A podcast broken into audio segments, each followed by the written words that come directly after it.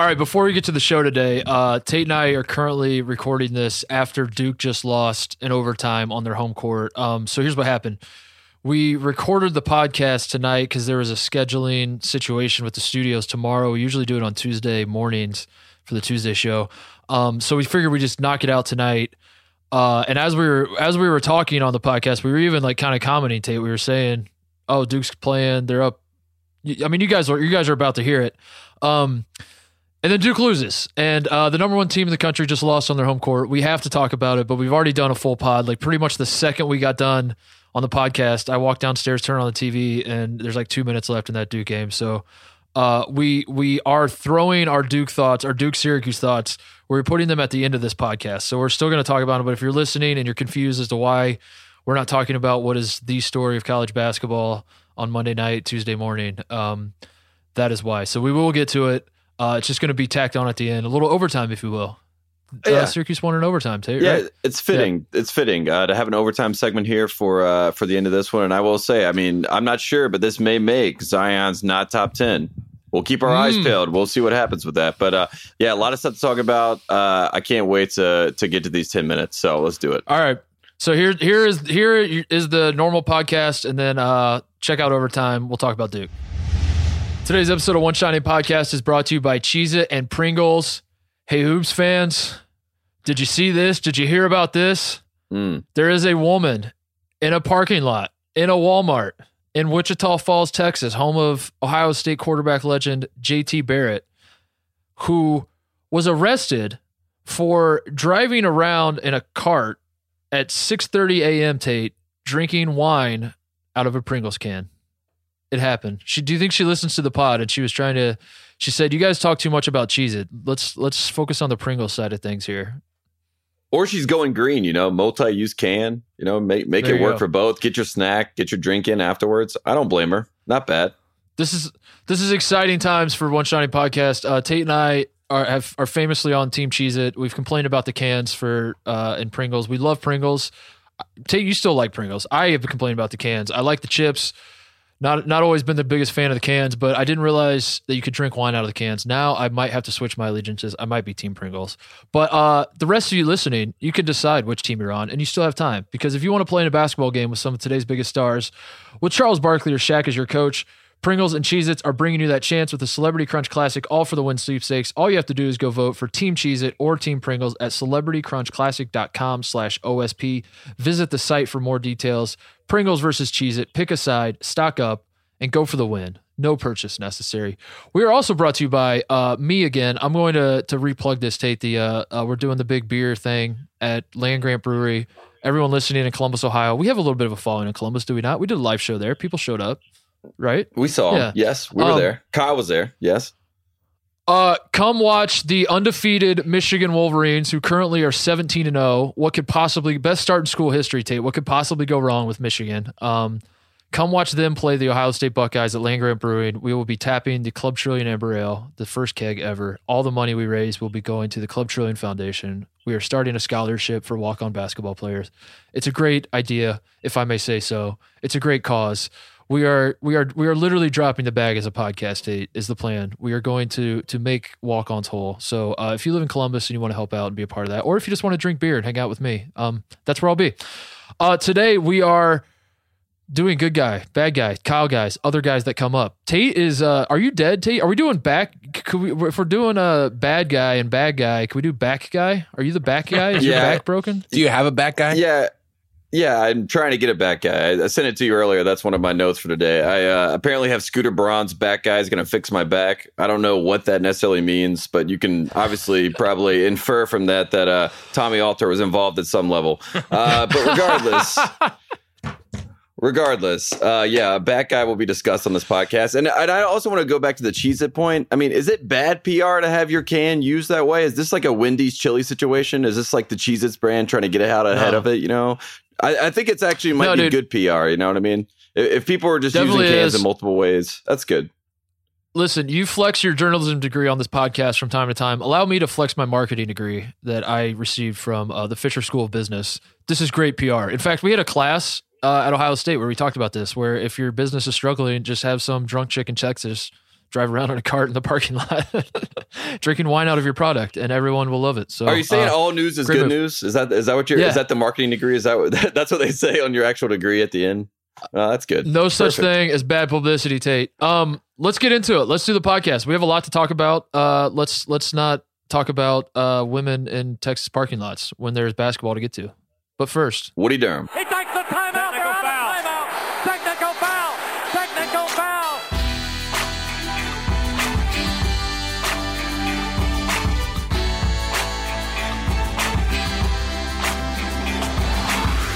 all right, we are recording this on a Monday evening here in Columbus, Ohio. Tate, the the weather in Columbus is very very cold. It is. Uh, there's a lot of snow on the ground here in Columbus. But the action is heating up in college basketball. Um, I, I always timestamp the podcast because I think it's important for people to know. Like the the I was watching the IU game. They're down nine nothing to start. Uh, at, they're they're hosting Nebraska. They are currently down twenty six to eleven. Um, also Duke is up eleven nothing against Syracuse. So hot starts for the Orange and the Hoosiers today. Um, but yeah, so if, if something wild happens, if Syracuse comes back and and I don't know, and something It crazy makes a happens run. in that game, Something crazy Yeah. happens. Yeah, I'm watching it And as well. I just why- have it in front of me. Zion's back. His eyes okay, so that's good news. We we are witnessing that live uh, and in person. But obviously, live coverage is not what makes this podcast great. Uh, coming up with stupid uh, nicknames and monikers for people is what makes it great. And we do good guys, we do bad guys, we do bad guys, we do Kyle's guy, we do Kyle's guy, we do Kyle guy. There's so many guys, back guys, whatever it is, kind of guys. Uh, there was a lot that happened this weekend, Mark Titus. I have been basically immobile, so I've been able to watch all the basketball. And, uh, and That's I'm not good. saying that to brag. You know what I mean? I'm just saying that because it's actually fact. So I actually have some thoughts for once.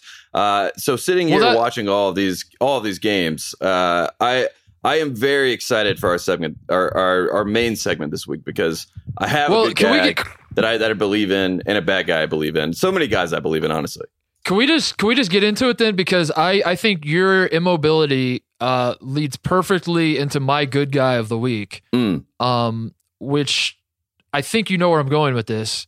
It is a man who also was suffering a physical ailment as he was watching the North Carolina Tar Heels get absolutely destroyed at home by Oh, wow. the Louisville Cardinals. This man is named Roy Williams Tate, and not only did he suffer the worst loss, the worst home loss in his tenure at North Carolina, he had the audacity to do the Coach K Urban Meyer move and get dizzy on the sidelines and and kind of collapse. And then in the press conference, he's like, "Oh, that's nothing. It's it's it's something that happens from time to time." And try to downplay it, try to deflect, but at the same time, like if you want to talk about it, let's talk about that instead of how my team got its ass kicked. Um, Tate, defend your boy. Why does why does this only ever this. happen when you're getting your ass kicked? Why isn't Roy Williams? Why are, when Carolina's up 35, you never see Roy Williams collapsing on the sideline? Explain that. What's what's the medicine behind that, Mister Doctor? I'm not sure because I, again, I'm not a doctor, but I will say this uh, coming from a medical, uh, you know, outlook on these sorts of things. I did not watch that game, and you know the rule of this: if I didn't watch the game, Oh. then it never happened. So, I- so I'm not, so I'm not really sure what actually occurred in that game. I woke up around noon. Uh, I was debilitated at that. So I guess uh, I will contradict myself from the start. The one game I didn't watch was the Louisville North Carolina game. Uh, Oh I have wow, no need to watch Crazy it. coincidence. I yeah, so that was it was uh it was shocking to me. Honestly, I, I can't even give too many uh, comments on that as a good guy. But I will say this: I saw uh they do this with the Roy Williams radio show before they tweet out like a picture, like you know, it's Tuesday night. They'll have like a, a picture of him on the sideline, and it's after a win. You know, it's like him giving a fist pump or you know, like high fiving. You know, Leaky Black coming to the bench or something. But the one that they put out this week, he just looks uh, drained and upset, as if please don't call and ask about lineups. You know, please don't call into the radio show and ask me why Nassir Little is not starting, uh, because that is exactly what this week will be for Roy Williams. I mean, it it, it sort of reminded me. Uh, my parents, my parents were at the game. They said that uh, you know they were at that game, of course, the Wilbon statement, but they said that it, it was like the Florida State game in 2012 when they lost by 33. But that game was on the road. Uh, they just got hit in the mouth early, and we talked about this Carolina Was team that the forever. It's game- like. What was game? that the Yeah, game? was what- that Florida State game the one where they where Roy took the team off the points. floor and let the walk-ons? Let the walk-ons get trampled. They got Mufasa by the by the. It was a hot, it was a hostile environment. But- That's what it was. Uh, yeah, yeah, he pulled him, pulled him off the court early. Uh, yeah, so I think it's one of those situations. That I'll look on the other side of this. If you're Chris Mack and you're a Louisville fan, and uh, we went to Louisville, we did a show there. We, we are big fans of the town of Louisville. Uh, th- great for them. You know, that's that's a good start to the ACC. It's a good start for like you know the new era post Rick Pitino. It's a nice win. Louisville has always had Carolina's number a little bit, uh, just historically when they've since they've joined the ACC. So that may have something to do with it, but overall, Roy Williams, yes, he is a total good guy. And I don't know what the answer is because Carolina is a team of good guys. They're just nice guys. They just get hit in the Mm. mouth and then they're like, okay, well, I guess you guys are winning today. Yada, yada, yada, Yeah, I la, can't- da, da, da, da, move on. You know what I mean? That's just kind of how they are this year. I I'll, I'll never let Mike Rutherford. Uh, I'll never forgive him for le- letting us get on stage at Louisville and make fun of how shitty this Louisville team is going to be this year. And he just kind of like let us dig our own graves up on stage. And as it turns out, Louisville's actually pretty good. This is his fault. The blood is on your hands, Mike. Um, you had the opportunity to step in and be like, well, I don't know. We might actually not be that bad because we were making joke after joke um, about how Chris Mack. I like my. I think I said like Chris Mack is he's, he's going to look at his roster for the first time and then look at his wife and be like, "Are you sure you're from Louisville? Are you sure we can't go back to Xavier?" And um, yes, I was saying these things on stage in Louisville. Damn it! And now, now look at him. It's okay. They Um, were laughing with us. They thought that we were all Yeah, on the were. right side of this, but th- that's good news. I mean, I think it just shows that Chris Mack is a good coach. So return of the Mack. That's all it does. Uh, yeah, we're, we're, exactly. we're proud of Chris Mack. So we're real quick, and we'll move on. I don't want to belabor the Carolina sucks thing, although I'm sure people listening really, really would like us to. Um, where do you stand on Nassir Little? Because it's like it's kind of a meme at this point with Carolina, where like if you if you don't watch anything and you just pop in, you're just like, wow, this is ridiculous that Nassir Little's not playing. But then on the other hand, like people that do watch are like, I don't know, man, he kind of fucks up a lot and is kind of lost out there. But then other people are like, well, the reason he's lost is because he's forcing it because he never starts and doesn't get the playing time. So when he does get in, he's trying to force everything and do it all at once. Um, where where do you stand on everything with that? I will tell you this. I you know how you can't have two quarterbacks? Uh, that that's the thing that Mm-hmm. they say you can't have two quarterbacks. You can't have two big threes. Carolina has two big threes. They have a big three of C. They, Is they this, have they is this a a, Bill they a Simmons big- like? Is this the Simmons Celtics thing where it's like we're too we're too loaded and that's we, the we problem? too much talent. Yeah, you know what I mean.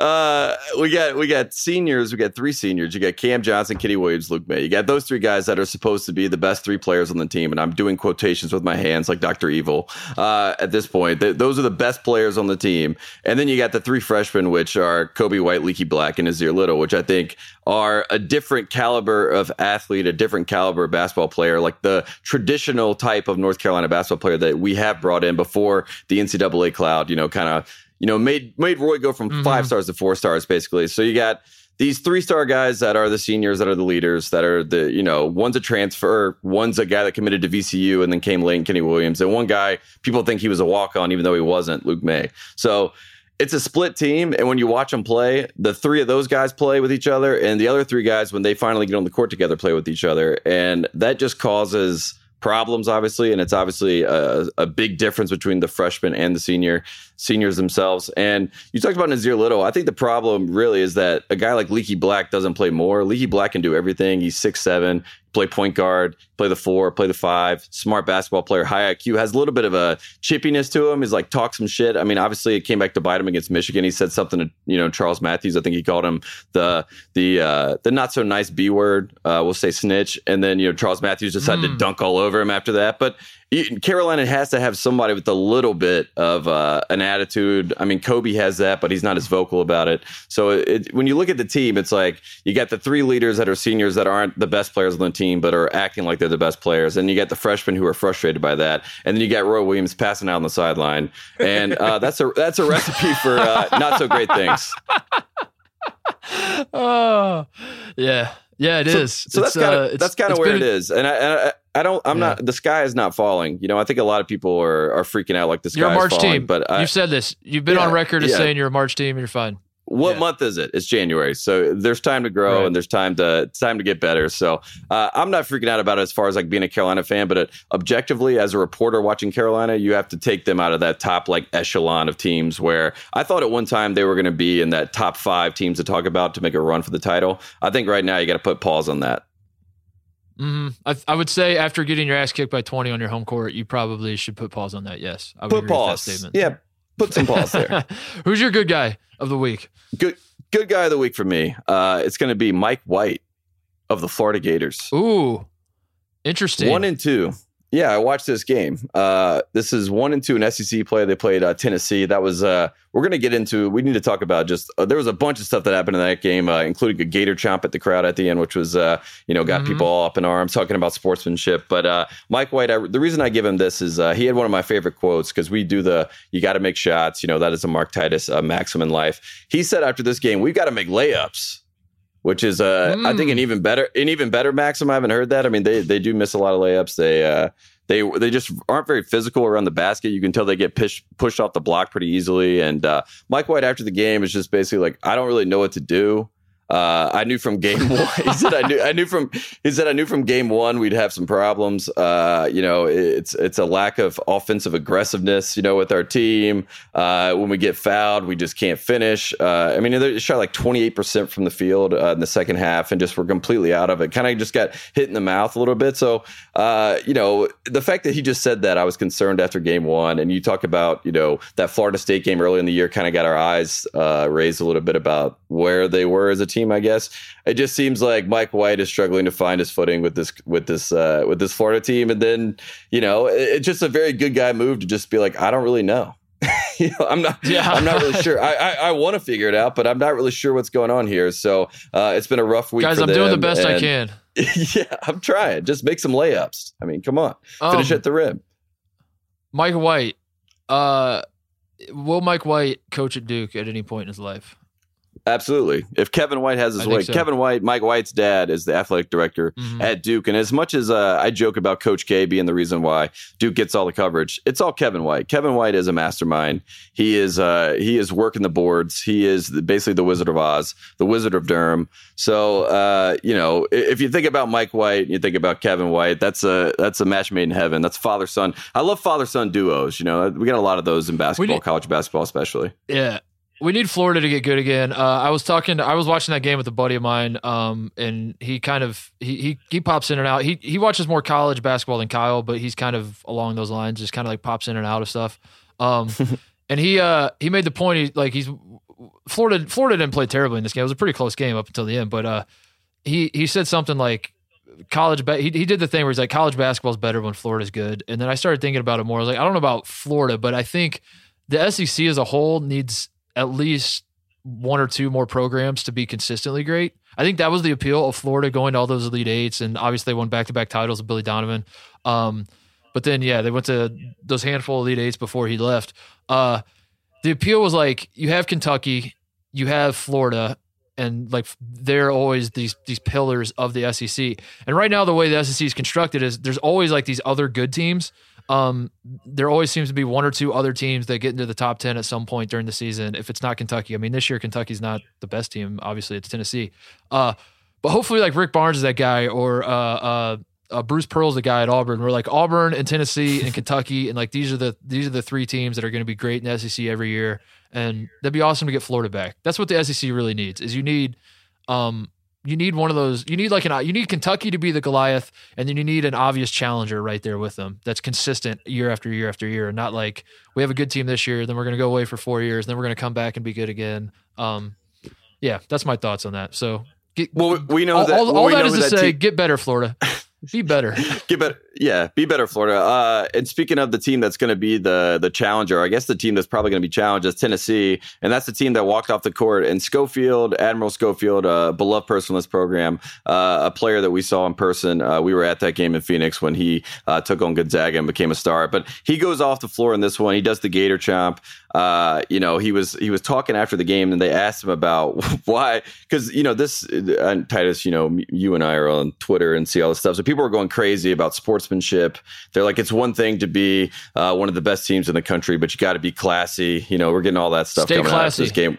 Stay classy. You know what I mean? Like you, you're just you're just playing a basketball game. But Schofield after the game, which was the uh, which was the crazy part. So they asked him after the game about them walking off doing the Gator chomp. He said that there was some comments that were being made that he cannot repeat uh, behind the bench. He said mm. it wasn't from students; it was from older alumni, uh, and they were saying some not so nice things.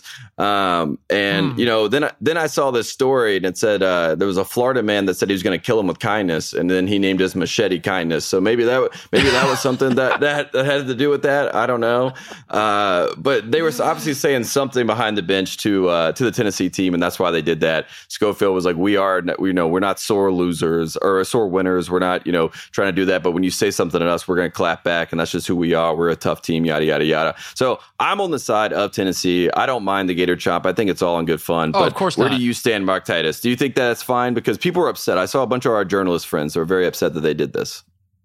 Yeah, uh, I'm cool with it. Um, I think you know, I was I was on the receiving end. I was I was jumping. a victim in this, Tate. Uh, Baker Mayfield planted a flag on Ohio State's field, and I had to, as Mm. as an alum, I had to sit there and watch that happen, and it disgusted me to my core. Uh, no, I mean it was the same sort of thing. It's just like eh, we all know the deal. Um, you if if we don't want to that to happen, we should kick your ass and not let you beat us on a home court, and uh, it's it's fair play. I don't I don't have a problem with it. And also, but I, I will say, like, I, I it's not. I don't. I believe Schofield. I, I very much believe Schofield. Um, so what I'm about to say has nothing to do with uh this this instance. But I just wanted to basically remind you of remember the Marcus Smart thing at Texas Tech. Yes, When exactly. That's what Marcus I, Smart was like- was- Marcus Smart was Yes. like, this man said these things, and all the journalists were like, oh my god. Boo this man, and then like video comes out and was like, "Oh, Marcus Smart was full of shit." Interesting. or, Funny or like when Rick. Pitino. Remember when Rick Pitino was at that Carolina game and he said someone called him something when he was walking on Oh. the floor and they looked back and no one said that no one knows who said anything. Couldn't find a clip of someone Yeah. saying something like that. I mean, we, we've seen it before, but sometimes, you know, you're in your But head, I you're in the say- moment, you, you, you lose your mind.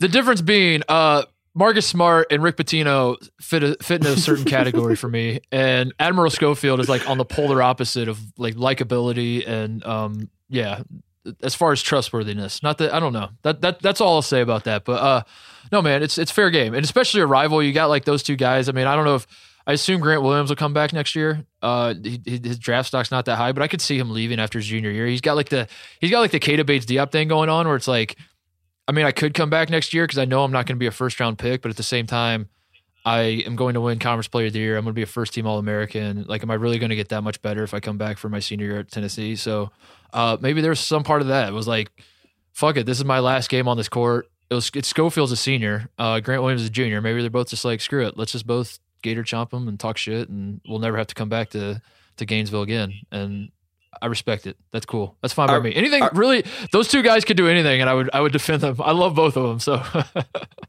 Exactly. They're they're two lovable guys, and at the end of the day, if you are a Florida fan or you're a Tennessee fan, it's good for that rivalry to get sparked back with something like that. You know what I mean? That's Exactly. Like they want that to be an actual rivalry. Mike White wants that to be a team that they don't like and they don't like to play, and that people want to tune in to watch because you never know what's going to happen in the Tennessee Florida game. So that's sort of uh, I don't know. It kind of plays into that a little bit too. So we need the drama. We want the drama, and uh, I enjoyed Mm. the drama.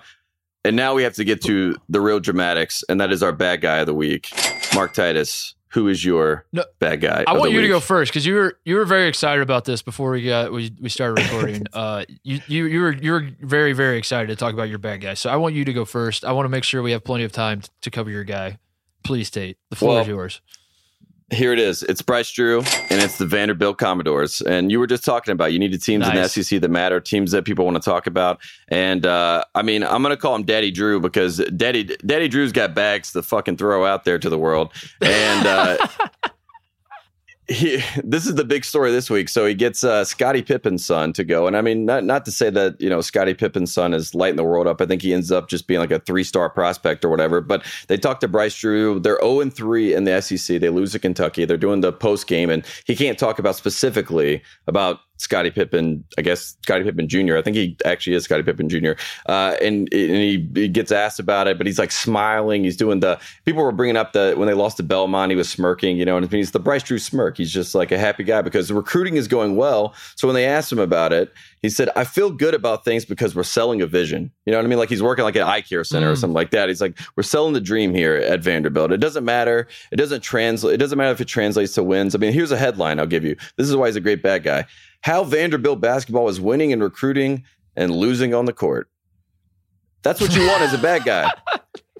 You want to win the That is recruiting bad guy. battles. Yeah. That is bad guy exclusive. Like it does not matter if you win the games on the floor. Rick Stansbury will tell you that. It's all about if you win the recruiting battles. Obviously, Darius Garland's hurt this year for them. That's something they point to for the reason why they're not doing so great. But I mean, for him to get Scottie Pippen Jr., for him to have Scottie Pippen involved with the Vanderbilt Vanderbilt basketball program, pull like what Duke does when they bring David Robinson to all the games. You know what I mean? Even though Justin doesn't really Mhm. play, but he's just there in the crowd, you know, cheering him on. It's it's a genius bad guy move because then you get the NBA guys involved. You get you know all these people expecting Vanderbilt, Vanderbilt basketball to bring in these caliber of players. And I found out Scottie Pippen Jr. He went to the same high school as Marvin Bagley, which also has the kids of. Kevin Hart. So Sierra Canyon is also like a bag school. So bad guy goes to bag school, gets bag prospect, and now uh, Scottie Pippen Jr. is going to be going to the Commodores. Congratulations to bad guy of the week, Bryce Drew.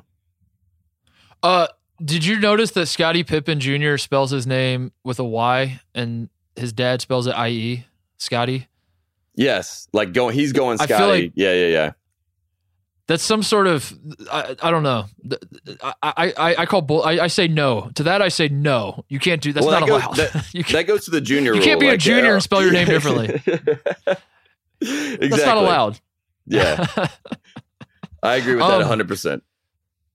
What if uh I have a theory for you. Um Homer Drew is the actual bad guy. This all this all goes all the Mm. way to the top. Um we we've we've heard whispers that that may be a little bit louder than whispers of Scott Drew. Uh a good old good old Christian man Scott Drew. Uh you know, we we anyone who knows anything about college basketball and certainly if you listen to this podcast, you know that the role the role that the church plays in the bag dropping. Um and I, I just wondered, Tate, is this a is this a Homer Drew situation where he's like the Archie Manning and he's got his sons and he's like taking him under his wings and kids, let me teach you the art of bag dropping and how this all works. And uh, yeah, maybe Homer Drew is the one pulling the strings behind the scenes, and it, that's the plausible deniability. Bryce has nothing to do with any of it. He's just coaching these boys up, and then suddenly uh, Simi Shittu shows up, Darius Garland shows up. He's in the Mm. running for Romeo Langford. He's getting Scottie Pippen Jr. I don't know. Hmm. Interesting. I do think it's one of those. I think once once they've coached like five years, they go to Christmas and they get their stocking, and then there's just like uh, that that perfect hair gel. You know, the the hair gel that their dad's been wearing all those years. They've always wanted some, and uh, they puts it in there, and he said, "Son, I think it's about time." And then there's just the duffel bag. Are you aware? with a Nike check on it. Are you aware of a of who's an assistant coach on Vanderbilt? Do you know this? Um, a man, uh, the brother of a man that you know well, is an assistant coach on Vanderbilt staff, and that that man's name is Jake Diebler. He is an assistant. Your no thoughts way. When I tell you that, yeah, John John's brother is a John's brother played at Valpo and uh, has that connection with the Drew family and is now Bryce's How- assistant at Vanderbilt. How does he Yeah. how does he spell J J J A E or J A Y or just the letter J? Oh, Jake, Jake, J A K E. Oh, J. Oh, Yeah, yeah. okay. Oh, you thought it was Jay and. John? Yeah, I mean, hey, like you know, J A Y, Jay and John, that'd be nice. Uh, like you know, that checks out. Uh, yeah, I mean, I'm pretty sure that Bryce Drew at this point is just trying to win the recruiting wars. Uh, and I don't know, I, I- feel like he's overshadowing Scott Drew a little bit, but maybe that's on purpose. Maybe Oh, this yeah, is a nice little deflection Uh, for him. I just wanted to bring that up because I I have uh, I'm very I'm I'm pretty close with Jay. Or I mean I don't know, not pretty. It's not like we have sleepovers or whatever. But uh, I don't know. I know the guy. I could text him right now. He texts me back. Not to brag. Um, but I got an in with Jake Diebler, and then uh, my college roommate Danny Peters, as a reminder, is on uh, Sean Miller's staff. So um, just just letting you know if you have an influx of cash that you're looking to get rid of, Tate, I uh, I know two different channels that we could send that money down. Let's basically all I'm liquidate. Let's liquidate our assets. if you need some money laundered, I know the guys. um, all right, Did you my- know that Vanderbilt my bad guy- basketball is a shell company? I had no idea. yeah. This goes all the way to the top uh, with uh, Anderson Cooper, who is uh, he's a Vanderbilt, right? He's from the Vanderbilt family, isn't that right? Yes. Isn't he Gloria Yes. Vanderbilt's son, or I don't know. I don't. I'm I'm in over my head talking about Anderson Cooper's lineage. Um. all right, my bad guy is uh not a basketball coach. It is uh, Wow. a different sport.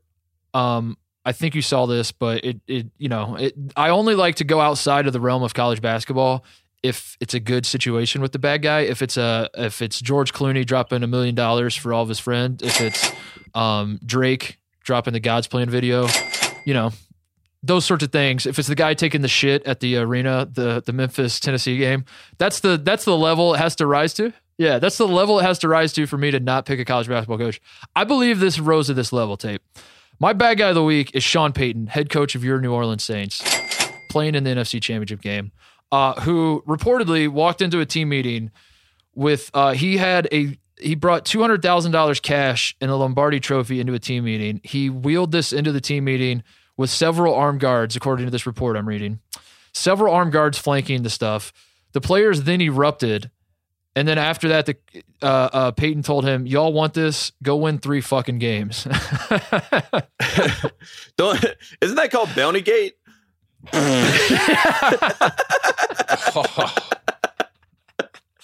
Yeah, and, and then the reporter says he, he gave what? a very exaggerated wink. He said, "Go win three games," and then he gave a very exaggerated wink at all of his players. All right. I mean, that is that is a very bad guy move. Was it? I mean, what was the two hundred? Was that his own personal two hundred thousand dollars, or No. is that a bonus? That's the bonus you get if you win the Super Bowl, I think. yeah, Every player? it, yeah. Yeah, I think every player gets Yeah. that bonus. It's like 280 or something, 225,000 or something.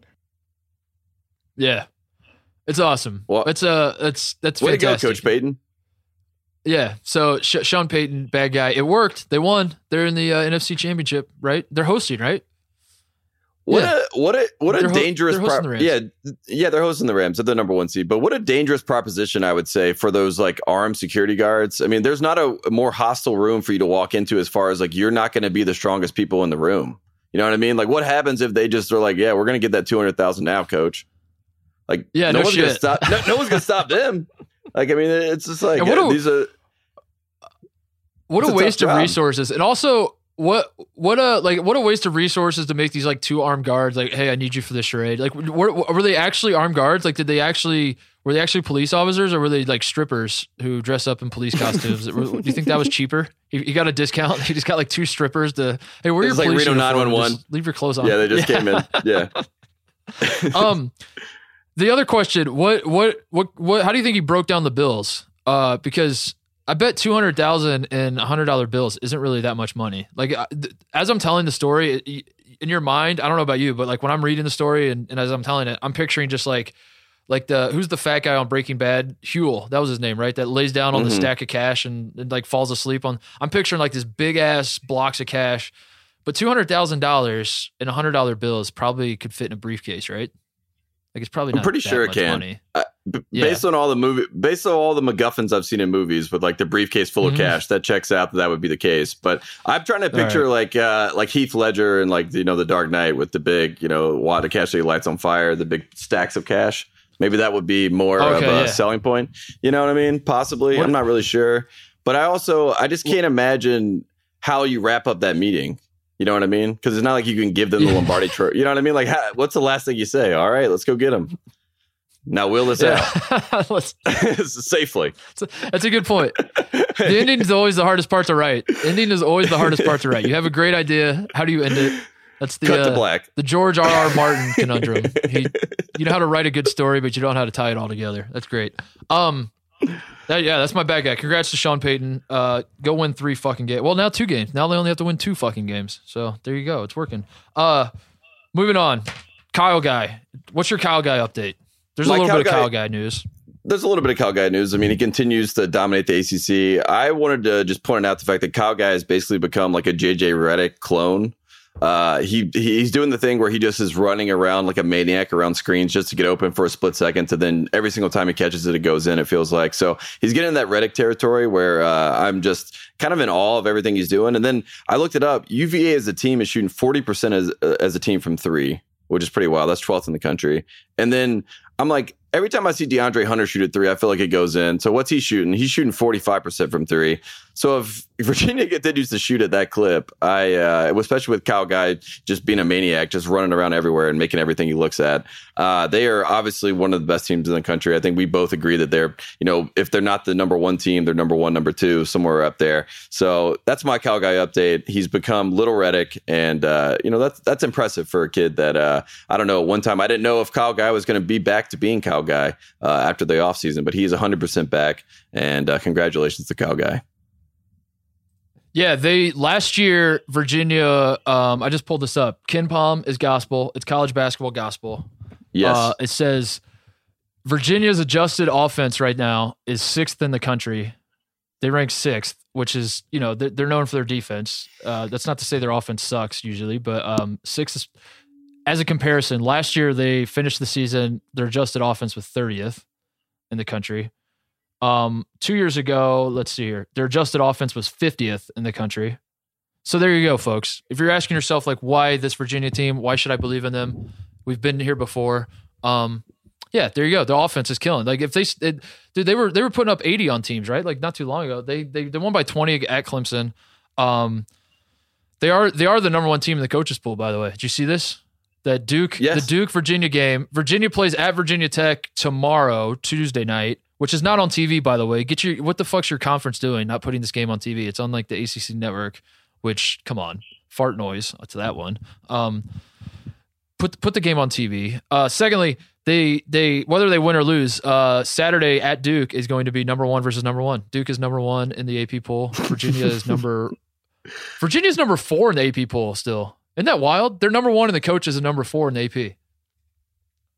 Well, we know who's voting in the Yeah. AP. You got you got Graham Couch and all these other. You know, there's a lot of different variations of the AP poll that goes out in the world. But uh, we know Graham Couch respects the Wahoos, which Here's- is good for him. Here's what's wild. Uh, Here's here's Yeah. another AP poll thing. Like it came out today. Uh, so Duke is one, Michigan's two, Tennessee's three, Virginia's four. Duke got 36 first place votes. Uh, Michigan got nine, Tennessee got 13, and Virginia got six. So the two teams that are undefeated, like if you rank the teams that got first place votes, number one was Duke, number two is Tennessee. So basically, it's two teams that have lost a game, and then the two undefeated teams, two undefeated power conference teams. You have a 17 and 0 and a 15 and 0 power conference team that uh, are are the third and fourth most number one voted team, if that makes sense. Just kind of interesting. I don't necessarily disagree with it. I mean, Duke Duke is good. I don't know if you noticed. Uh, and so is Tennessee. It's just it's just very interesting. That's all. It- yeah, and it's also interesting because you would they're power teams and they've played good schedules and people have watched them play now and people know who they are and they're familiar and they made Final Fours recently or they made or they were number one team in the country in terms of Virginia last year. So it's not like people don't know who these teams are. So maybe maybe that's sort of the hesitation too, where uh, you know we people just assume that Tennessee uh, is better because of what they've done against. I guess I think that Kansas game actually carried a lot of cachet with that Tennessee team, uh, more so with like public perception of them, uh, even more so than loss. Gonzaga. Yeah, it was a good loss. Like people, people thought that they were they they seemed to do everything to win that game, even though it didn't work out. Uh, and people like Kansas a lot and respect Kansas and think that they're going to be a team late in the year. So that that maybe works out. But yeah, it makes no sense to me that the two undefeated teams are the ones that are on the the backside of it. Uh, there anything else like for Virginia though? I mean, I'm, I'm like Braxton Keys, Yeah, a oh, guy yeah. I feel like no one talks about. I, I don't know. There's so many guys on their team where we continue to talk about kind of the usual suspects of like Ty Jerome, Kyle Guy, obviously DeAndre Hunter, and then we you know kind of make fun of Jack Salt, send screens, but they got all these other guys coming off the bench doing big things for them and getting easy buckets. So they're a deep team. They're not just the the usual suspects. They're deep as Mhm. well. They are. This team is different. All the other teams were different, but this team is is more different. Um, They're more we buried the lead The by the different. we buried the lead. The, we buried the lead. The uh, the Duke Virginia game is not just one versus one. One of the few instances of that. I think I, I remember uh, when I was uh, my freshman year at Ohio State, we were one and Wisconsin was one, and we played them in February for the Big Ten title, and Mike Conley hit a runner to win. Um, that was one time it happened, and then was the was was Oklahoma number one when they played Kansas that one time? For some reason, I I feel like I saw someone mention that on Twitter today. The was it the Buddy Hield game where Buddy Hield scored like forty three and then got a sto- standing ovation from Allen Fieldhouse crowd when he came out to do the interview. Yeah, like the, I don't know if that was the same 2014 game. 2015 season.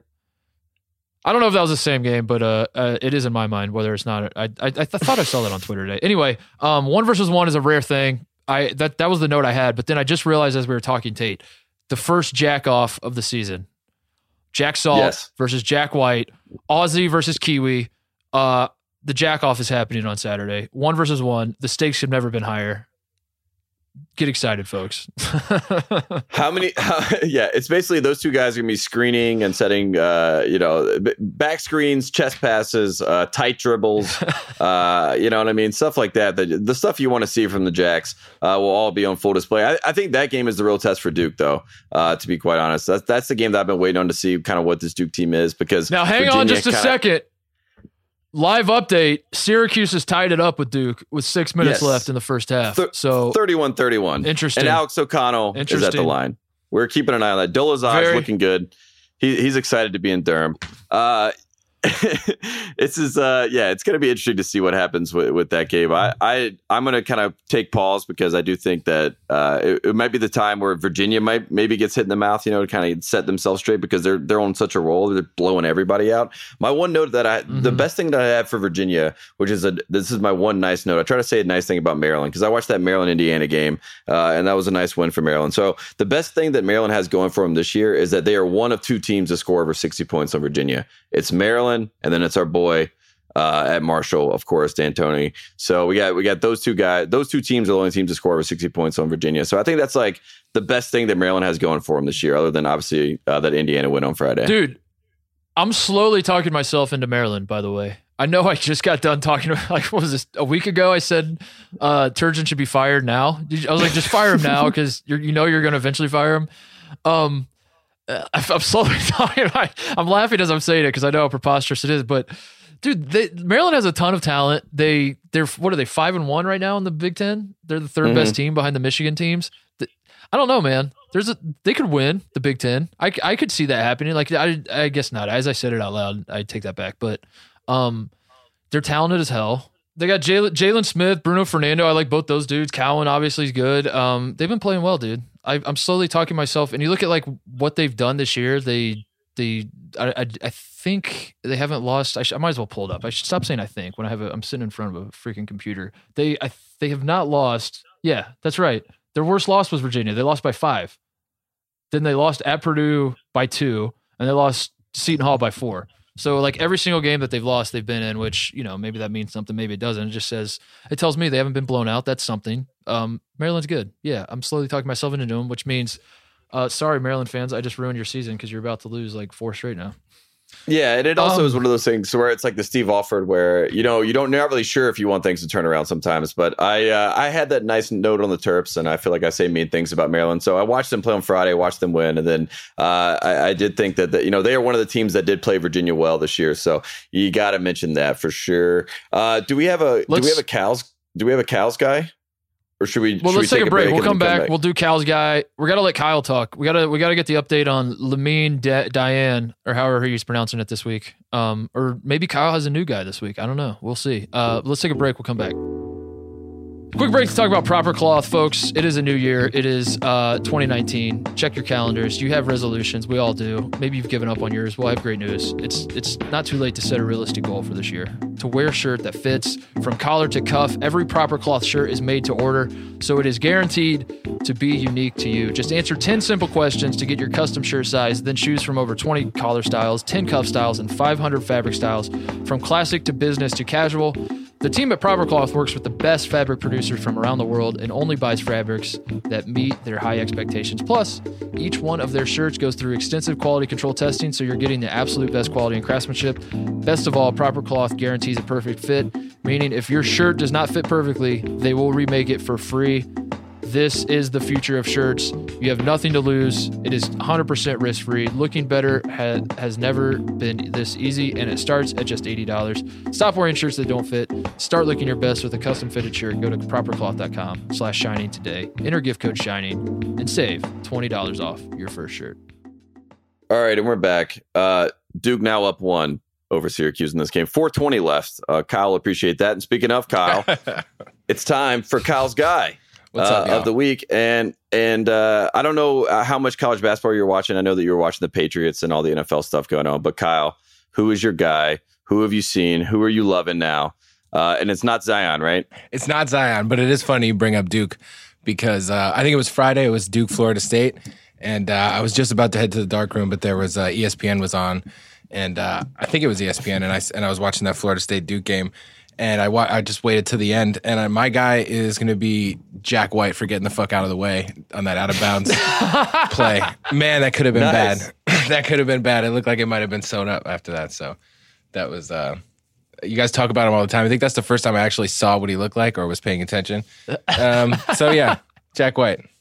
Kyle's guy. I never, I never thought that Kyle's guy would be the white guy. Uh, Me but neither, it is the to be white honest. guy. J- It's it's Jack White. Jack White uh, was like uh, basically got out of the way perfectly with like a. He was actually a great decoy on that final play that Cam Reddish when Cam Reddish hit the three to win that game. Yeah. Duke was down one. Florida State was worried about uh, them, I guess, going for a layup. I think the R.J. Barrett uh, from Gonzaga from the Gonzaga game, they thought that he was obviously going to get the ball, so they were all eyes on him. Trent Forrest decided to stay in the lane, and then Cam Reddish gets a wide open three, uh, and Duke gets the win and goes crazy, and uh, the rest is history, I guess. But wow, that's a good guy, Kyle. That means that you were watching the game. Good You job, know, It's not just. Ca- I thought it was gonna be Cam Reddish, but you you go for Jack White, who did the No, who it did the could dirty have work could there. could have fucked it all up. So that's you know that's kind of a metaphor for what I'm trying to do. I'm just just getting out of the way on these podcasts before I fuck them up. You know.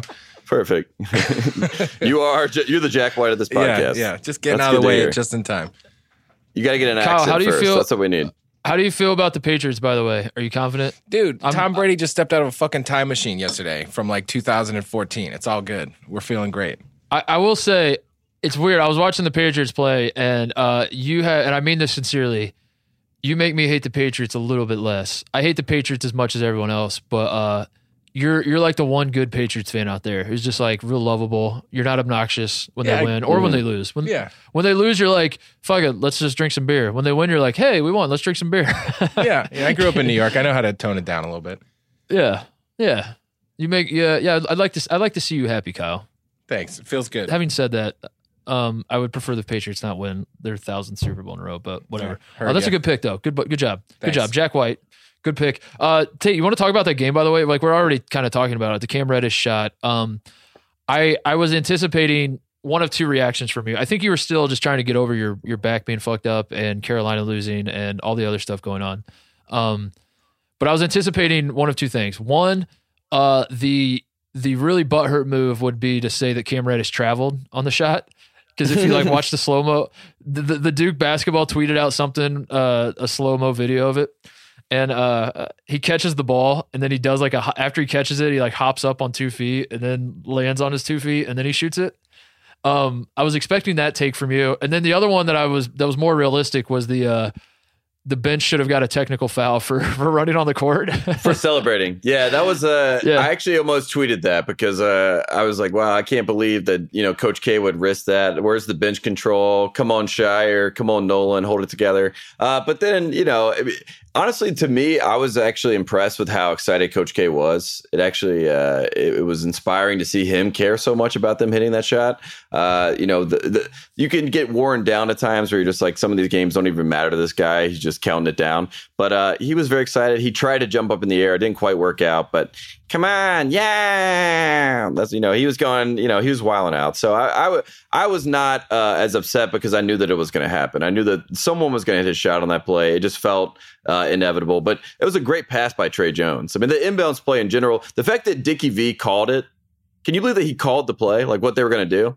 He literally called it. He's Are you like, being- he- Are you being sarcastic, dude? No. Dickie V called, dude. He called everything. They're that like dude comes out in the box set, and Dickie V's like, "Look for a cross screen here, baby. And if not Yeah, that, yeah. one That's one what of I'm these saying. guys It is was going to set the amazing. down screen or the up screen." he basically said there will be a screen on this play. Is all he said. He called it. He called like, it. He's watched him enough. I He's like, see- somebody's going to set Listen- a down screen here. Yeah, it was I good. think the ball's got to go to R.J. Barrett in this situation, and if not, then they should use him as a decoy. By the way, you made me. I just googled the uh, the Coach K talking about Coach K jumping. I just googled the uh, the GIF of him from the Olympics. oh man, That shit is so funny. Or he jumps up in the air and punches. Oh, that's hilarious. That's great. Um, one other thought. Uh, uh, the we talked about it on the last pod. The ESPN article with the headline "The game is not over for Leonard Hamilton" is just. I mean, I'm I'm kissing my I'm chef's kissing my fingers right now. Once again, beautiful that that was the article. They they were like talking about it during the game too. They're like, please check out ESPN.com. A great feature on Leonard Hamilton. The game is not over. And then uh, the game ends with Florida State being up by two with 15 seconds left and losing by two and never getting the ball in those final 15 seconds. What? What? What a brutal way to What? lose. What? The, game's over. The, the game is not over.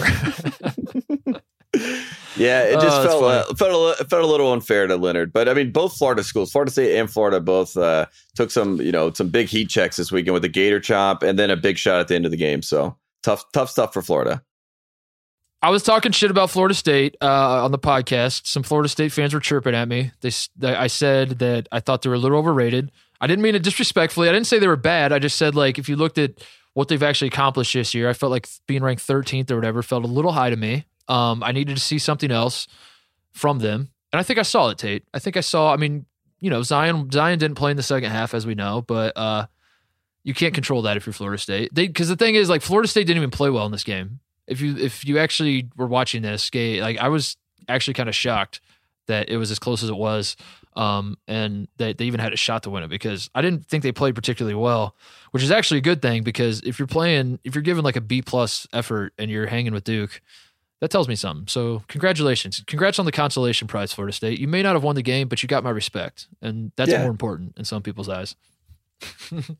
It's called moral victories, and sometimes they work out. Uh, and it's, speaking of moral victories, can we talk about Cal's guy because this man lives for moral victories these days. Yeah, please, please. Cal's guy of the week, uh, pretty much. Uh, I mean, a, a guy that we both appreciate, a guy that Coach Cal uh, coached the, his national team. He made sure to coach his national team to get him to go to Kentucky. Karl Anthony Towns, uh, the artist formerly known as Yes, Karl I had the same thing written down. Yes. so perfect. We get it. We're both on Cal's side. So Cal goes out uh, on Saturday night. Uh, Karl Towns goes out 27 points, 27 rebounds, four blocks. Uh, only five players to do that in NBA history. Uh, Coach Calipari very excited about that, even though Karl Towns did it against one of his other guys, Anthony Davis. Uh, but the only other guys to do that: Mutombo, Abdul Jabbar, Bob McAdoo, Elvin Hayes, and Karl Anthony Towns. Congratulations to Cal's guy. Who wants to sex Mutombo is all I think when I whenever I hear Mutombo. I think that every time.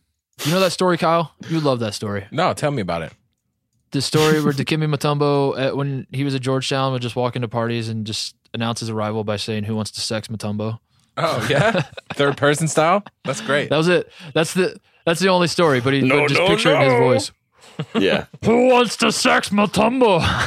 Everyone's like, damn, the cookie monster needs to chill out over there. Uh, um, not only not only did Towns uh uh outplay Davis and win the game or whatever, he and put up the 27-27. He blocked, and I know this because I was watching the game. Tate, yes, shockingly enough, I was watching NBA basketball, Whoa. Minnesota Timberwolves, New Orleans Pelicans. Um, I was watching this game live as it was happening.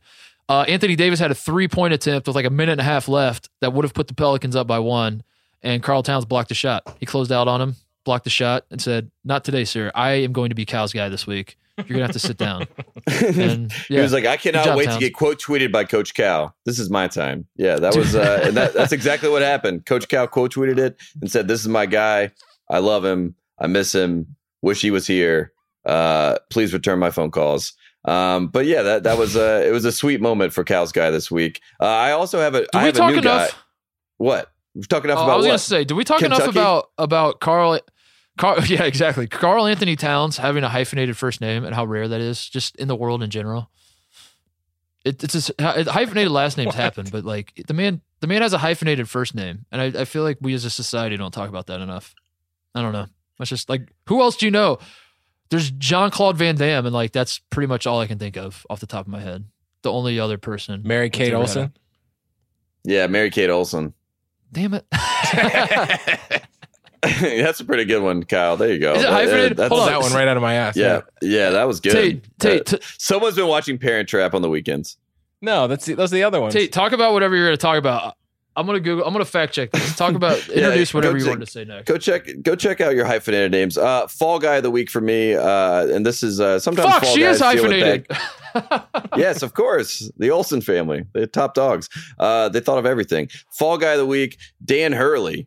Uh, I don't know if you saw this or anyone Hmm. else saw this, but uh, someone tweeted this at me, and then it made me go look back at this game. But SMU played uh, the UConn Huskies, Dan Hurley's Huskies, um, and Dan Hurley wants his team to take charges, and the way to prove that and to show that to his team is to take a charge of, oh, but like by himself, basically. He Tyler Polly of SMU falls out of bounds. Dan Hurley gets in the way of him, takes the charge to the chest, goes down.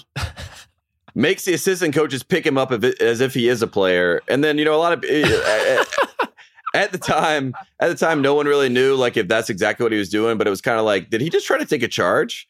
And then after the game, he brought it up himself to say that he had to take a charge to show his team what it, he was like. If I'm willing to take a charge, they got to be willing to take a charge. So Dan Hurley yet again Oh continues to insert himself into the actual play of the game, and we're we're about I'd say about three months away. Uh, right around like not even three months, I guess, because we're already in January. But by the time we get around like conference play, he's going to do a Jason Kidd ice situation. You know what I mean? Where he gets a player to bump into him and gets ice on the floor. Like he, Dan Hurley will do whatever it takes to win these basketball games for UConn. And I think if you're a UConn fan, you got to appreciate it. But boy, is it a lot! It's a lot. I mean, he, the man's taking charges off real players in the game, getting in the way while wearing dress shoes and a suit. Dude. So, fall guy of the week.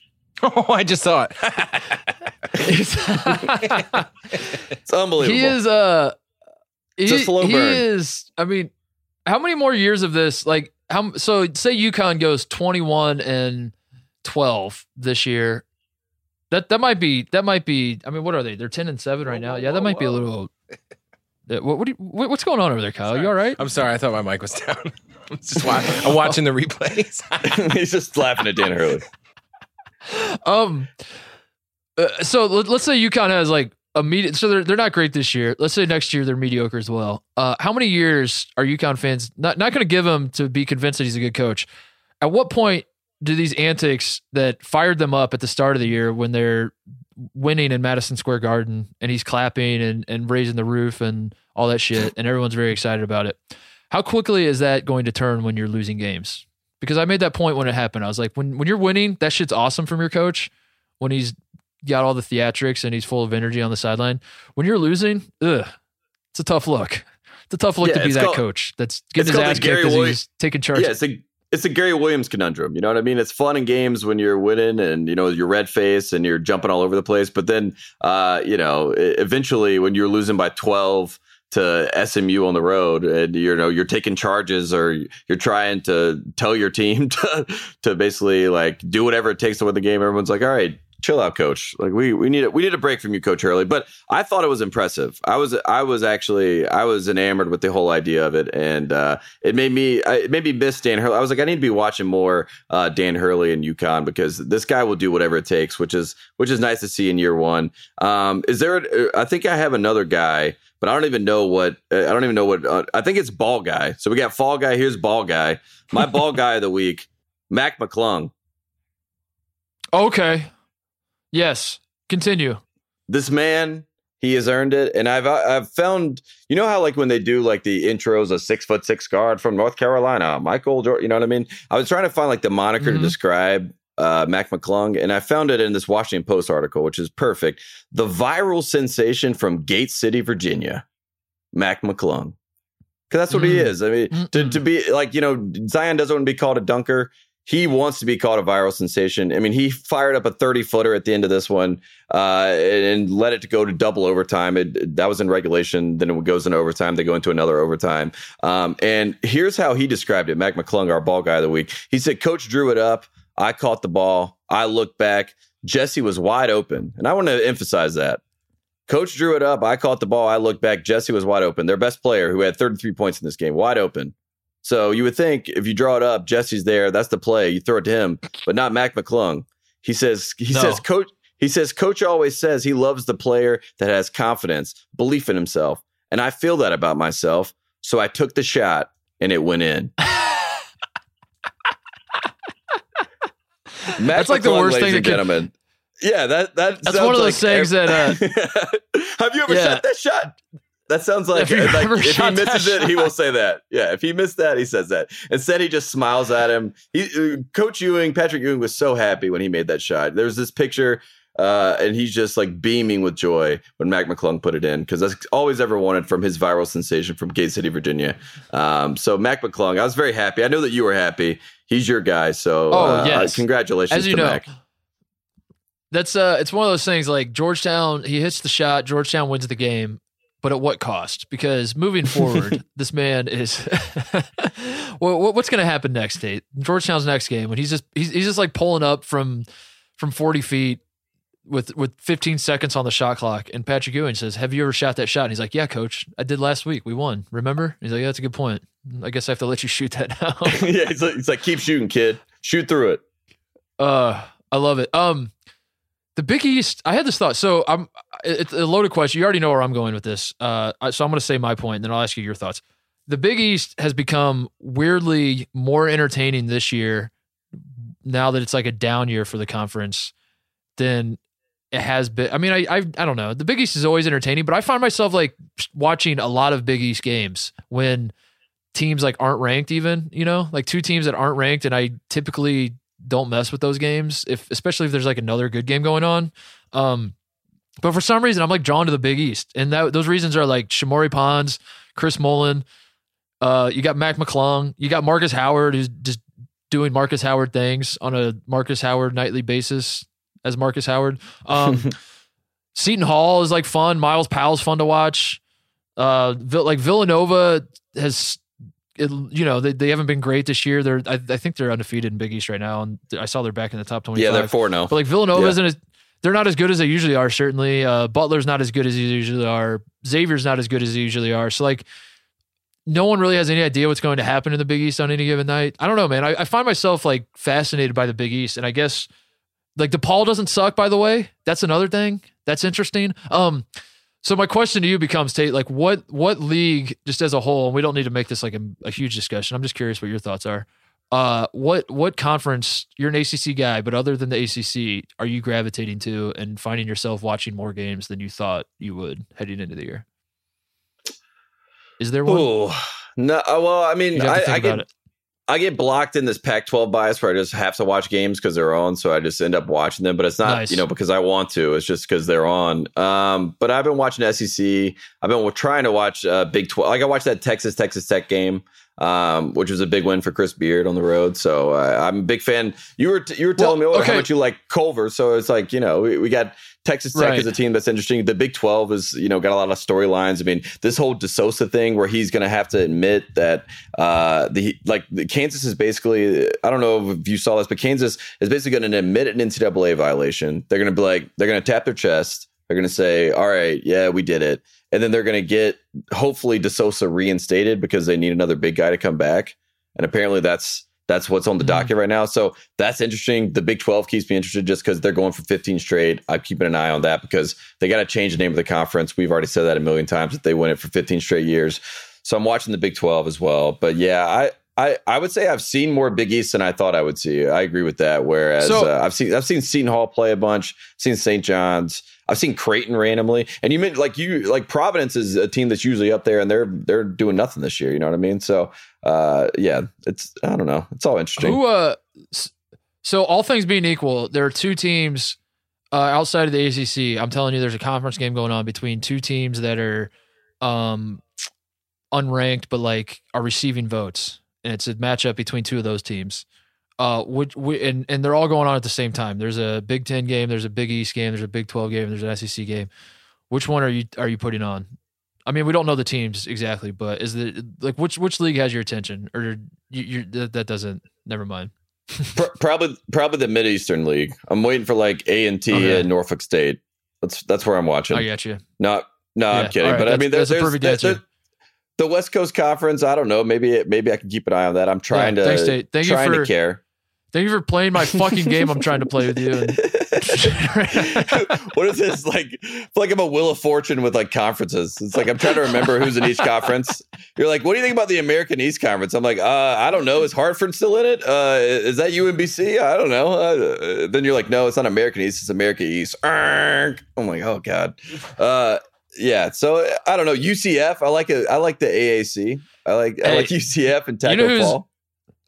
you know who is in the America East is your Stony Brook Seawolves, coached by Jeff Boals, who lead the country in true road wins right now with eight road wins. This man is getting a job. That's our bad. That's going to be who we should become bad guys for. He might actually hire me.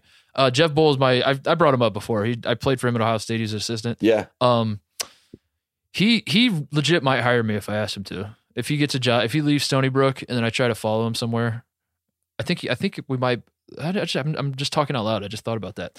We might be in business. The coaching carousel, my send coaching carousel might be Fire it back up. Let's go. Let's get this thing rolling. Um, all right, what else we got before you head out? Speaking of things rolling, uh, here's my must bust chemistry lesson of the day. People will say we're connected because of the winning. I say we're winning because we're connected. Uh, that was what he tweeted Mm. out this morning. Uh, I like that. I like a must bust chemistry lesson. Uh, we get a bunch of those on Twitter. If you don't follow him, I wanted to put that out there. Also, uh, Miami's Dewan Hernandez, uh, formerly the artist known as Dewan Huell. Um, he is going through a whole process right now. Jeff Goodman tweeting about this. He's already missed 16 games. Uh, he just tweeted out, I do not understand why other individuals that were implicated continue to compete while I am being punished. I have sat out 16 games, dot, dot, dot. Why me? No worries, though. God has the last say so. Hashtag free Dewan. I like the rhyme at the end. Uh, a little Dr. Seuss Dewan move there. But uh, yeah, I mean, he's been held out 16 games. Uh, Jeff Goodman's upset. He's up in arms about it. Apparently, it's up to the Student Legislative Committee to reinstate him. Uh, which I guess is like their honor court, I guess. I don't know. But uh, that's something to keep an eye on because if Dewan Hernandez comes back, he's like an all ACC player for Miami. And that kind of changes uh, their, their you know, potential and the chance for them to make a run maybe in the tournament. So that's something to keep an eye on too. There's only one man for the job, and that man's name is Jay Bilas. He put out the bat signal. He's coming in. the Bill uh, signal. It's wrong. It's wrong. Dewan Huell should be playing, and it's wrong that he's not.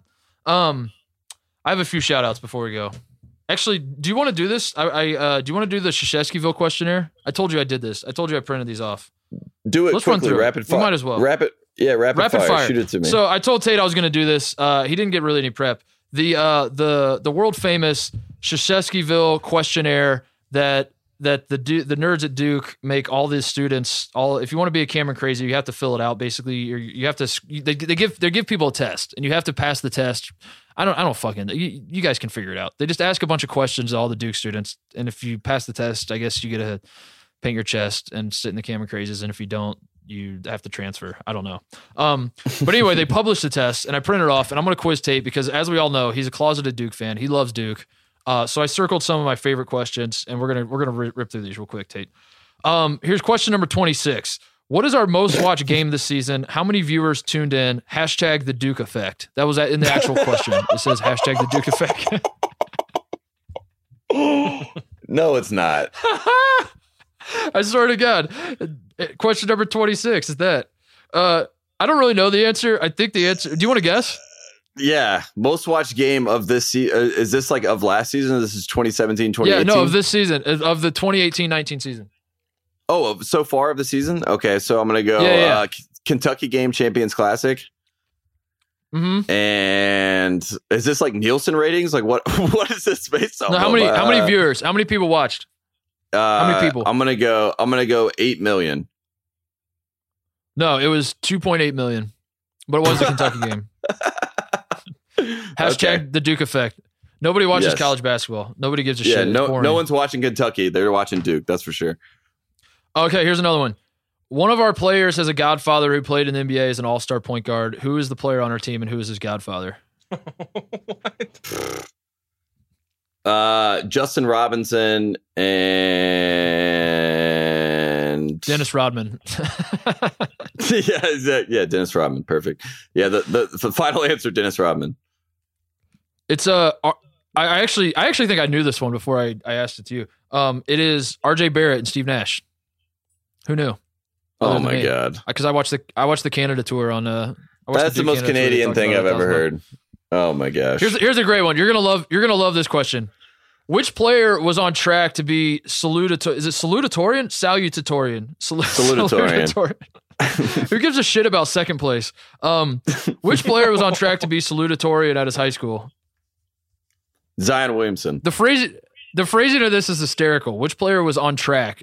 He didn't. He didn't actually become. Based Yeah, on his seventh answer- grade math scores, he was on track to be the salutatorian. Uh, I'm gonna say Alex O'Connell.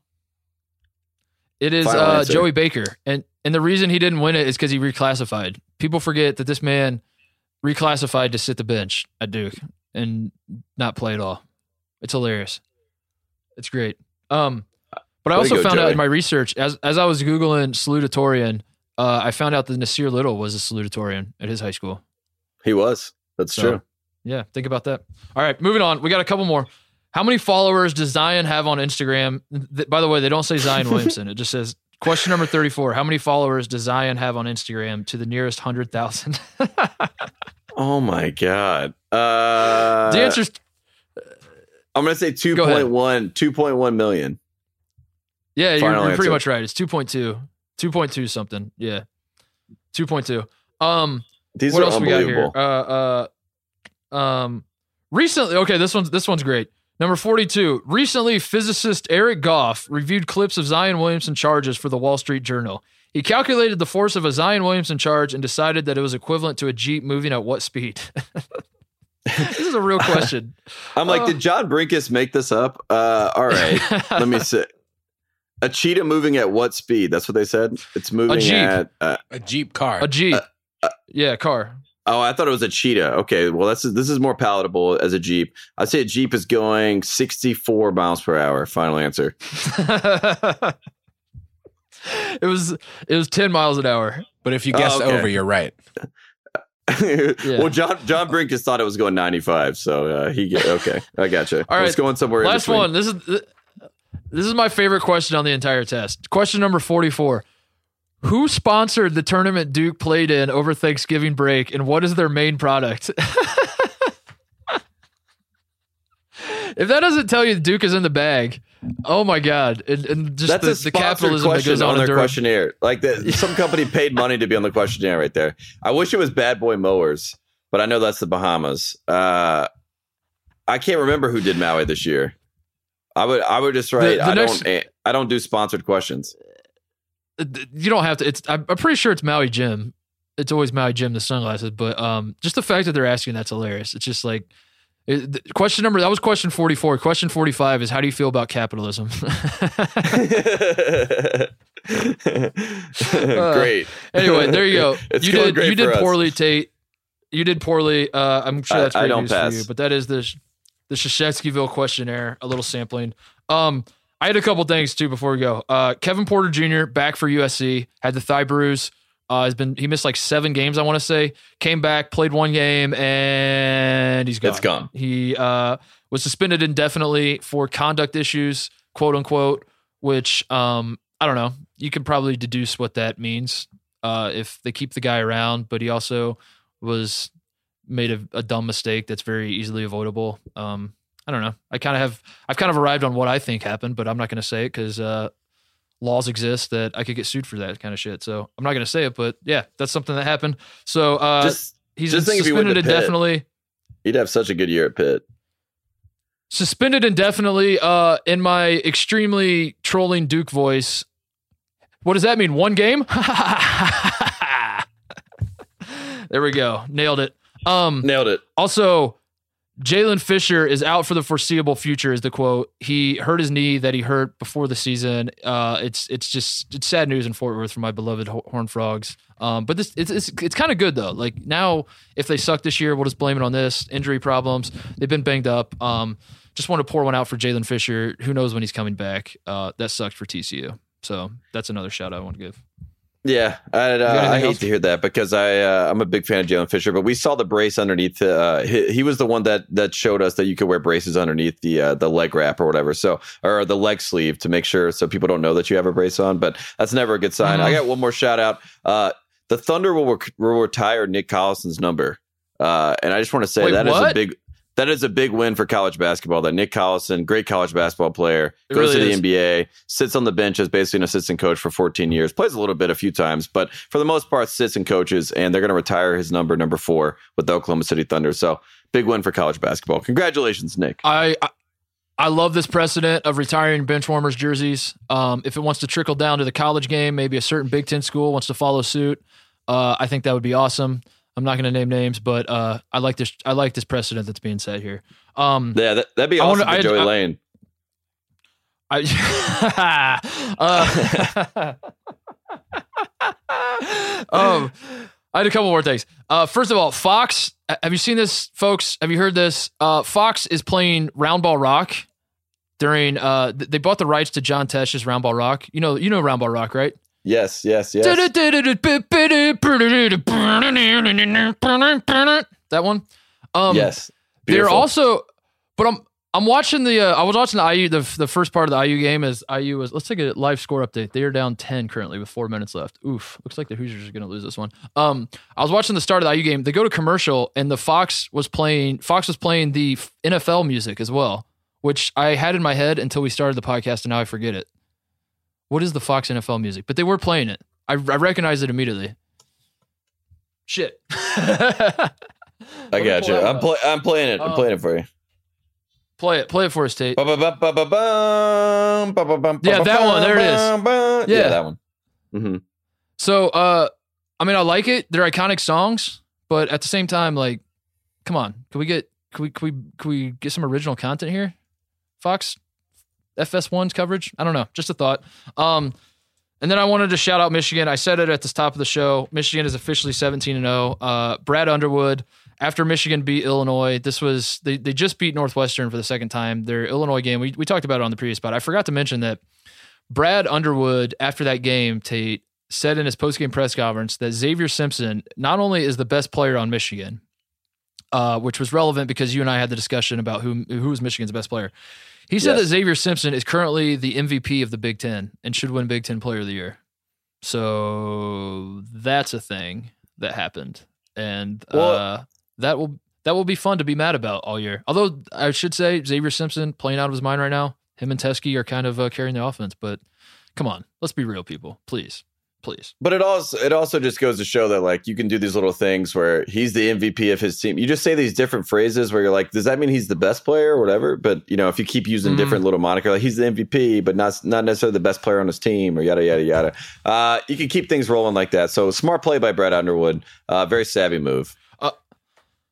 Oh shit! Oh shit! I forgot to I forgot to mention the story of college basketball. Jon Rothstein killed a mouse. What do you mean he killed a I mouse? forgot, Like to, I forgot to mention that. So yeah, Seth Davis tweets just out of the blue, out of nowhere on Saturday, I think it was. Seth Davis tweets, just for the record, a mouse has been crawling through the newsroom here at CBS Sports Network, and Jon Rothstein just killed it with the top of a recycling bin. It was cold blooded.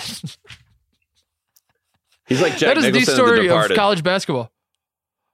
That is unbelievable. I forgot to mention that at the top. We that, that show we should have spent the whole Kyle, delete the show. We're starting the show over. We gotta talk Right. about just that.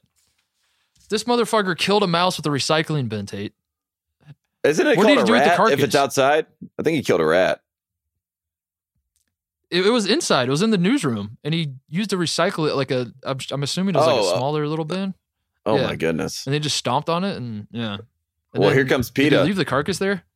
Yeah, poor guy. We'll get more info on the limited podcast series that comes out about it. yeah, we'll check on that. Yeah. We'll check on Recycle Rat, uh, cousin of Pizza Rat. All right. Uh, I got nothing else. You got anything else? I got nothing else other than the the fact right. that we have so many guys that we talked about and so many other things that we couldn't even really get to, but we will get to on Friday, right? We're coming back on Friday. We are coming back on Friday. Uh, I'm recording this in my office at my house, by the way. And since we're, we're saying goodbye, Moses just walked up here. My dog, my beautiful golden retriever. Um, I'm gonna try to. I'm gonna try something for fun. This could be a new sign off if it's worse. Let's try it. Moses, say goodbye. Speak. Speak. Speak. Speak. And that's the podcast. Speak. Speak. He was like, "I'm not your jester." I could put a I could put a dog bark in there if you want. yeah. Put like a Scooby, put like a Scooby Doo dog bark, like one that's definitely a cartoon. Speak. Speak. All right. Keep this. Keep all this. Shit. All right. We lose. See you guys. That's good. All right, Tate, this has never happened, as far as I know, in the history of our podcast, in the long, illustrious history of One Shiny Podcast, and even going back to the Teed Up days. I can't remember a time. We've done emergency podcasts before. We have never done a non emergency podcast and then an emergency podcast and tack the emergency on the non emergency. Uh, this is breaking ground. This is unbelievable what's what's happened. And it can only be one thing that can make us do this, and it is the Duke Blue Devils losing at down. home. Yes, after Yes. after Coach K finally sets the record, he breaks John Wooden's record of 122 straight weeks at number one. They avoid uh, the pitfall at Florida State. We talked about that earlier in the podcast, and then we got the Syracuse game. Which, as I'm watching it, you're texting me, you're telling me uh, well, if they lose, we got to talk about this. It's going to happen. And I'm, you know, I've, I've seen this story so many times before where, you know, Duke is in a position where it looks like everything's going to go wrong. But again, they're playing in Cameron Indoor. They got the Cameron Crazies. And once it goes to overtime, I'm pretty much assured. I was on the phone with my parents at the time, and they're, we're, we're all talking. We're just like, well, Duke's going to win by 15. You know, if it goes to overtime, Duke's going to win by 15. And I think that as hard as I reverse jinx that into existence, uh, Jim Boeheim and the boys, despite him possibly pissing his pants, uh, and maybe and maybe and maybe we are all Jim Boeheim because we were all so excited that we that we just lost our minds. We're like puppies at play here at Cameron Indoor. Uh, they get the win. Uh, they beat the number one team in the country. Jim Boeheim is going crazy. He didn't have to rip his jacket and sell for fourteen thousand dollars this time around. He gets to just enjoy the win for once. Uh, so I mean, just just look at that. Duke goes down, and I I'm still in shock honestly because it just happened. We just saw. yeah, it you were you you definitely had the uh, the Carolina fan um, mindset as the game was winding down as we were texting each other of of I've seen this movie way too many times in Cameron Indoor Stadium. There's no way this team is losing. It's just not happening. And I'm texting you trying to set it up, set it up doing the very podcast we're doing right now and you're like there's no point. Don't even worry about it. We'll be fine. And uh Tyus Battle. What if I told you that Tyus Stones was not actually Tyus Jones. That there was a Tyus there's a new Tyus Stones in Cameron Indoor Stadium. And his last name was actually Battle. Ooh. That dude was hitting some very dumb shots. And uh what did he finish with? 32 was it? Yeah, I think Yeah. it was like 12 for 26 from the field, 32 points, something like that. Uh, the biggest stat that stuck out to me, I mean, we're, we're, I'm completely jumping back over to the other side. I'm going straight blue when I talk about this. Is Jack White 0 for 10 from three? That right was- after I hyped up the jack off Oh. of the the Virginia Duke, ja- th- you know, in a weird way though, this might make the jack off more salacious because Jack White, you got to figure he's not going over again. He's going to be ready for the for the jack off. Maybe that's what he was. He was just saving all of his uh all of his makes for the the big jack off on Saturday. Are you We'll say saying that. Are you over- saying that they're manufacturing controversy for the for the big Virginia win on Saturday? Because if I'm a Virginia Mm. fan, I think this is the worst thing that could have happened because you're just waiting, you're hoping that Duke doesn't go down, you know, before they come Oh to my town. god. And then Dude. it happens. Dude, if Duke beats Virginia by like say 17 or something, is Duke the number 1 team in the country on Monday? Exactly. I think they are. That's the funniest part about it. It's like they have the perfect game to follow. And and did you did you see after this one, as soon as it gets done? I mean, they they cut back to Bilas and you know and McDermott, and they're they're talking about the situation, and he goes, you know, maybe it's Zion. Zion's just looking ahead to that Saturday showdown. You know what I mean? Yeah, just- right, right. It wasn't that they lost; they just got ahead of themselves. They were Dude. looking ahead. That's what it was. You got to add that add that one to your arsenal as a Carolina fan. You you got smoked by Louisville. It's because you were looking ahead to March. You're looking ahead to the the Duke game coming up here in a few months. yeah, we saw Krzyzewskiville getting built out and uh, got excited. Oh Um, man, Jack White over not just over ten, over ten from the three point line. that's what I'm saying. well. You know, Yeah. all these stat nerds say, you know, I, I I've I've read, I, I'm on the internet, I I read articles. The stat nerds say the three point shot is the best shot to take in basketball because it's worth more than two. But here's what they fail to realize. It's only worth three if it goes in, Jack White. You have to make those three point shots. 0 for 10 from the three point line. That 11th one was going in, and it's just a damn shame that we did not get a chance to see it tonight. Um, how about this? Do you have the box score in front of you? Because if you don't, don't look at it. I, I do not have it in front of me now. Okay. Okay. Okay. Uh, how many shot attempts from RJ Barrett tonight, if you had to guess? Because I'm looking right at it, and All right. my God, I'm gonna what a go- number! I feel like the line is 25 and a half, so I'm going to go 25. Tate, get prepared for this. No way. The number he made eight field goal attempts. He took thirty. Jeez. He was four for seventeen from the three point line. Kobe Barrett. Holy, that's exactly right. Jack White and RJ Barrett were combined four for 27 from the three point line. I mean, shit, the team was nine for 43. Duke shot 43 threes. That's the that's the Syracuse zone, man. Like obviously we I didn't watch we we were recording the podcast. Like I wasn't watching most of the game.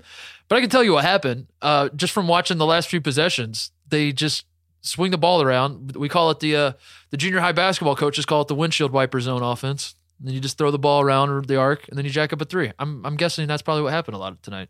And you kept waiting Man. for for the moment for them to be able to make an entry pass into Zion because Zion was kind of roaming the middle of the paint. It worked in the first half. I think Zion had like 20 points in the first half.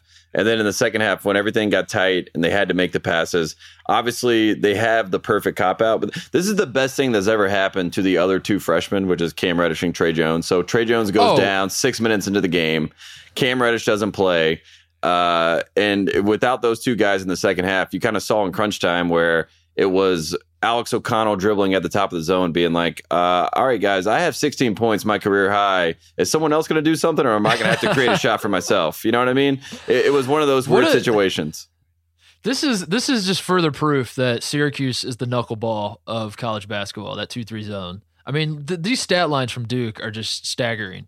With with RJ Barrett shoots 30 times, but at the same time he goes for 23, 16 rebounds and 9 assists, which is just stupid. That's just, just like a stupid stat line.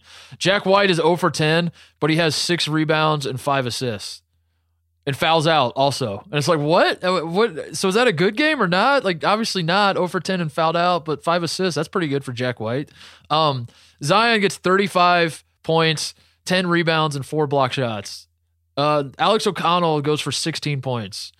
Justin Robinson put up a nice. Oh, he had a foul. Never mind. I thought he had a trillion. Oh wow! Um, yeah, so close. I mean, fuck. Bolden. Bolden had five block shots, 12 points, 11 rebounds. Like, what a weird stat line from everybody that played in this game for Duke.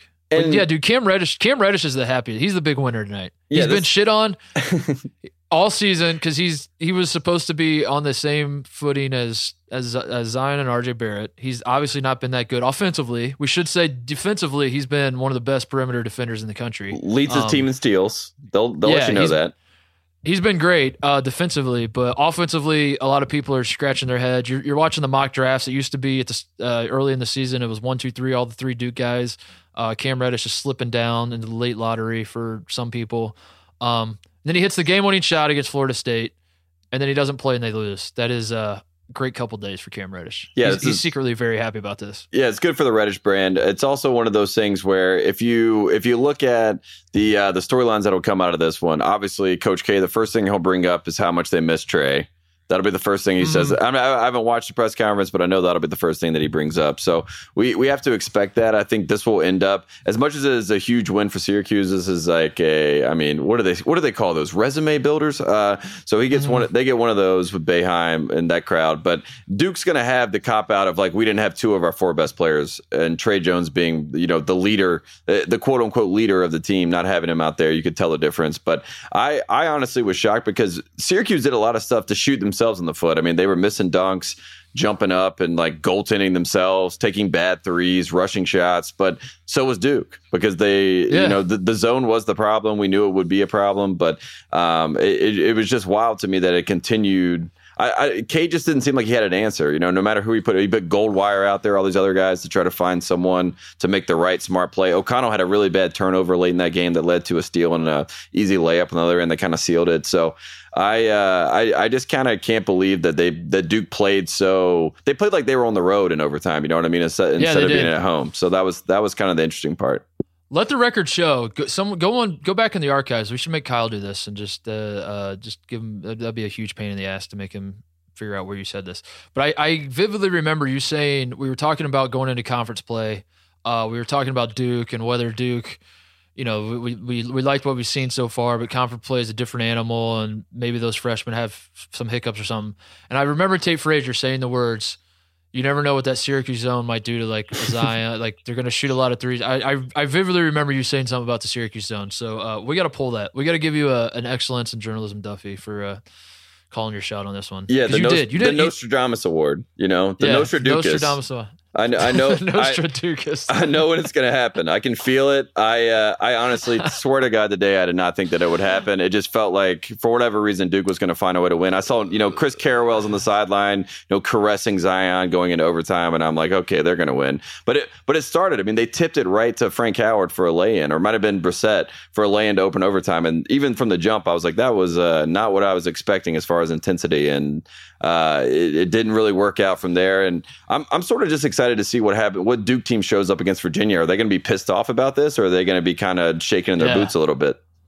Also, speaking of, now that I hear it out loud again, uh, is the is the UMBC kid going to the game That'll be something to keep in yeah, remember that the, the Kyle guys UMBC. I forgot about that thing. Maura, bring Uh, KJ Maura. Yeah. Oh yeah, KJ Maura. That was his name. That's right. Um, the other big winner tonight, other than Syracuse, your Ohio State Buckeyes, who lost at home to Syracuse. Uh, we're just we're just as good as Duke. All, all we need now is for Duke to lose at Rutgers, and we're back. The Yeah, Buckeyes you- are back. That was a quality. The Syracuse loss is a quality loss, baby. Let's go. Let's do it. Let's that's right. go. Let's, Let's let's put up. That's a that's a quad one loss. We were, we were looking ahead to the whatever games we have coming up. As we've been looking ahead. Oh, I love it. Um, all right. Anything else before we go? Uh, just want to say one more thing about the fact that you know Jim Boeheim. We got to figure out what happened to his pants. I don't know. we, we really do have to do that. yeah, we that to, came out. This this might be our new. This might be the mystery. This might be the Jim Boeheim mystery this season to figure out what happened to his pants on the sideline. I don't care either way. I'm happy for him. He does. If if there was ever a time to piss your pants, it's when you beat the best team in the country. Yeah. Right. We again we are recording this part of the podcast right after the buzzer sounded. So if, if stuff comes out from uh Pissgate, is that what they're calling it? Uh, Yes, I think hashtag so. Pissgate. Yes. Uh if if Kay has like a funny press conference moment, all, all that sort of stuff, we will cover it on the next pod on Friday. Uh we we just wanted to get immediate reactions, quick emergency podcast. Um and we did that, Tate. We did that. Shout out to Buddy Boeheim. Played barely any minutes at all. Hit a three though. Scored more points than Jack White. Congrats, Buddy Boeheim. Congratulations, buddy. Way to go. And also, Um, uh, Dolezaj took a charge from Zion Williamson. So that's like taking a Jeep 10 miles per hour, right? 10, so, so, 10 mile so, an hour, so, so we'll, we'll check on Dolezaj to make sure he's okay after taking that uh, taking that hit from Zion. Dolezaj is he's out for the year. Yeah, He's been run over. He's been run his over by a car. is- He's been run over by a car. Do- Dolezaj got ran over by a five star. Is the new grandma get ran over by a reindeer? oh god! All right, that's the podcast. We'll be back on Friday. Mose, you want to try this again? Speak, Mose. Come on, Mose. Moses, do it. Speak. Shit. All right. See you guys Friday.